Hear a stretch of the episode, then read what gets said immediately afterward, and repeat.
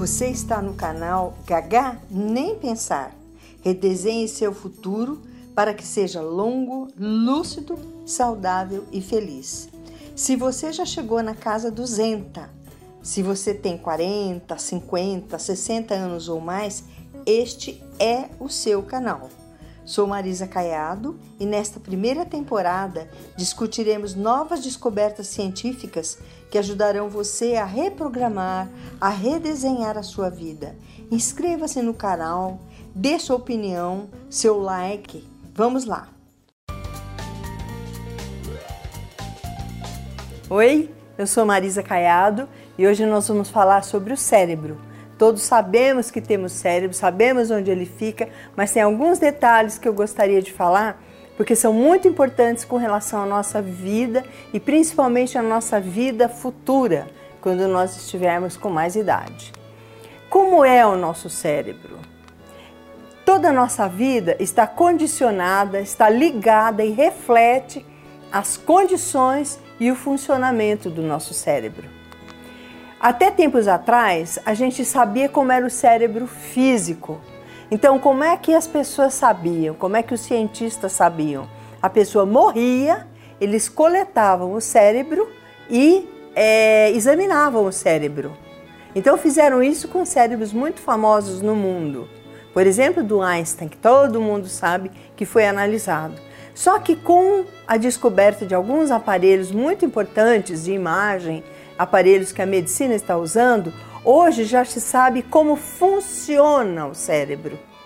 Outro dia mesmo na televisão a gente viu um casal que foi fazer um exame para saber como o cérebro funcionava no momento de, de afetividade, no momento de amor.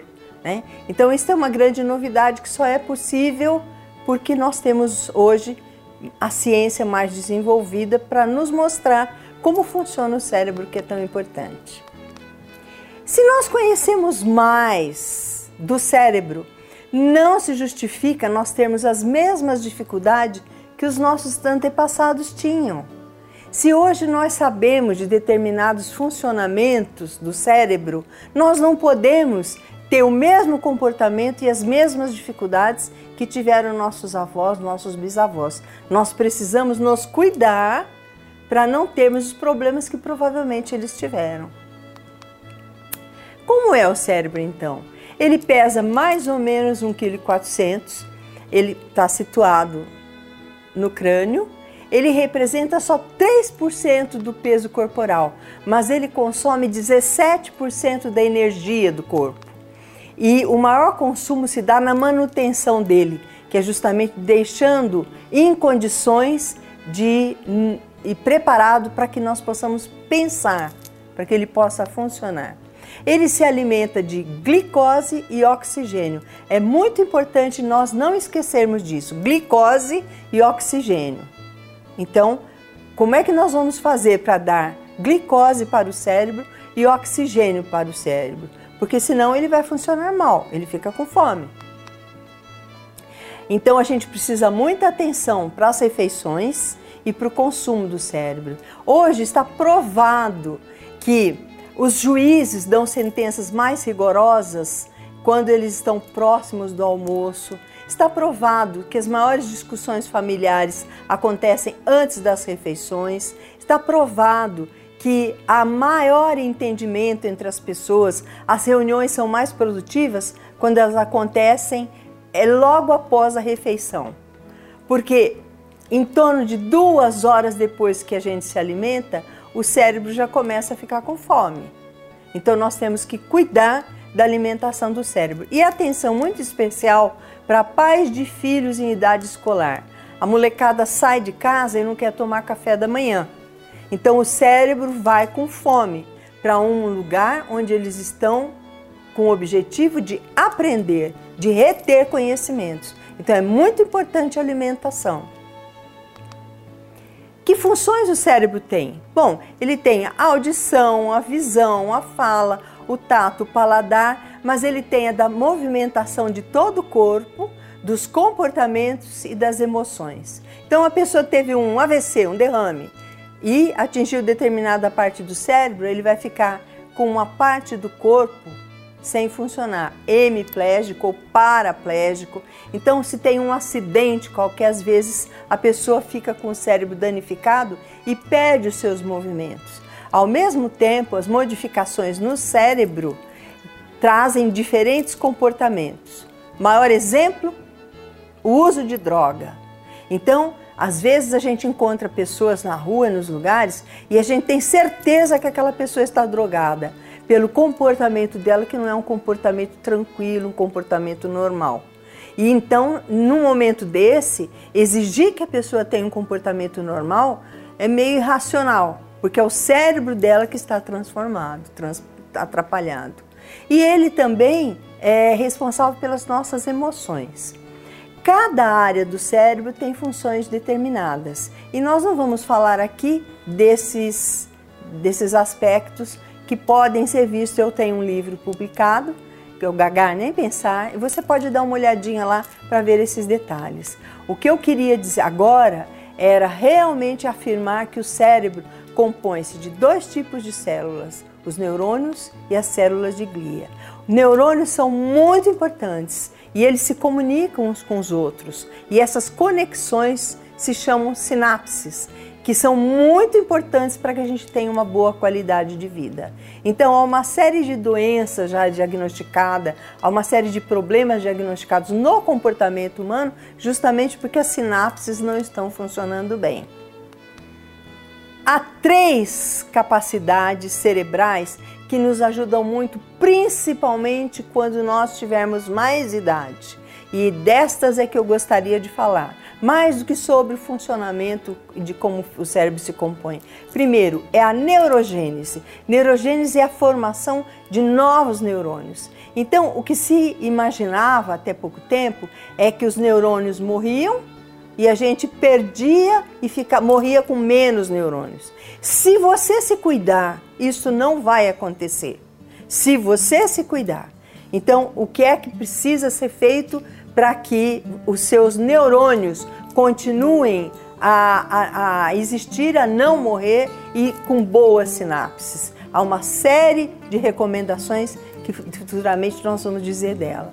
Então, por exemplo, o que é que ajuda a neurogênese? Aprender atividades novas, ter novos desafios, atividades físicas, alimentação adequada. O que, que atrapalha a neurogênese? É dormir mal, comer mal, uma dieta rica de gorduras, etc. Então, com isso, você vai atrapalhar a neurogênese. O que é neurogênese mesmo? É a formação de novos neurônios. A segunda capacidade importante que nós temos é a da neuroplastia. O que é a neuroplastia? É a capacidade do cérebro de formar novas conexões entre os neurônios. Então a gente falou da neurogênese, é a formação de novos neurônios. A neuroplastia é a capacidade de formar novas conexões entre esses neurônios, que pode ser estimulada e pode ser cuidada. Então, no momento que você vai aprender um instrumento novo, uma língua nova, no momento que você é destro, ok? Você penteia o seu cabelo com a mão direita, mas você resolve pegar o pente e pentear com a esquerda. Escova o dente com a mão direita, mas você vai escovar com a mão esquerda. Comer com a mão diferente, que não é se você é destro. Isso tudo vai fazendo com que novas conexões se formem entre os neurônios. É fácil, é só a gente estar atento. Então todo dia você vai para escola, para o trabalho pelo mesmo caminho. Não, vá por caminhos diferentes. Agora, não vale ficar usando o Waze, nem o GPS. Você tem que botar a sua cuca para funcionar. Você tem que botar o seu cérebro para funcionar, porque você vai aí dar a ele capacidade de criar novas conexões. É a neuroplastia. A terceira capacidade é a de reserva conectiva, cognitiva. A reserva cognitiva é a capacidade que o cérebro tem de armazenar habilidades adquiridas durante toda a vida e de resistir aos prejuízos que a demência traz. Então, é possível durante a vida você criar uma boa reserva cognitiva ao longo da vida. Vai te ajudar lá na frente. Como? Aprender no máximo que você puder. Quanto mais a pessoa sabe, mais ela vai ter facilidade lá na frente. É muito importante a gente saber que as crianças pequenas, quando aprendem uma segunda língua, elas estão dando oportunidade para certas áreas do cérebro se desenvolverem, que lá na frente, na idade bem avançada, vai ajudá-las muito. Por quê? Se eu vou falar casa em português, é casa. Mas se eu tenho que falar casa em inglês, eu tenho que pensar qual é a palavra que eu vou falar, que não é casa, é house. Esta capacidade que eu vou dando a uma criança no momento dela aprender uma segunda língua, faz com que se desenvolvam certas áreas do cérebro que lá na frente vão ser muito úteis. Então, é muito importante que a gente tenha atividades de desafio, de esforço intelectual. É, então, a história de palavras cruzadas, de jogos, tem alguns jogos, tem alguns programas muito interessantes na internet que todas as pessoas deveriam estar fazendo a partir de uma certa época da vida para poder fazer com que essa capacidade toda se desenvolva e permaneça. Então, eu vou armazenar né, os meus conhecimentos. Então, se você ajudar seu cérebro, ele vai te ajudar sempre.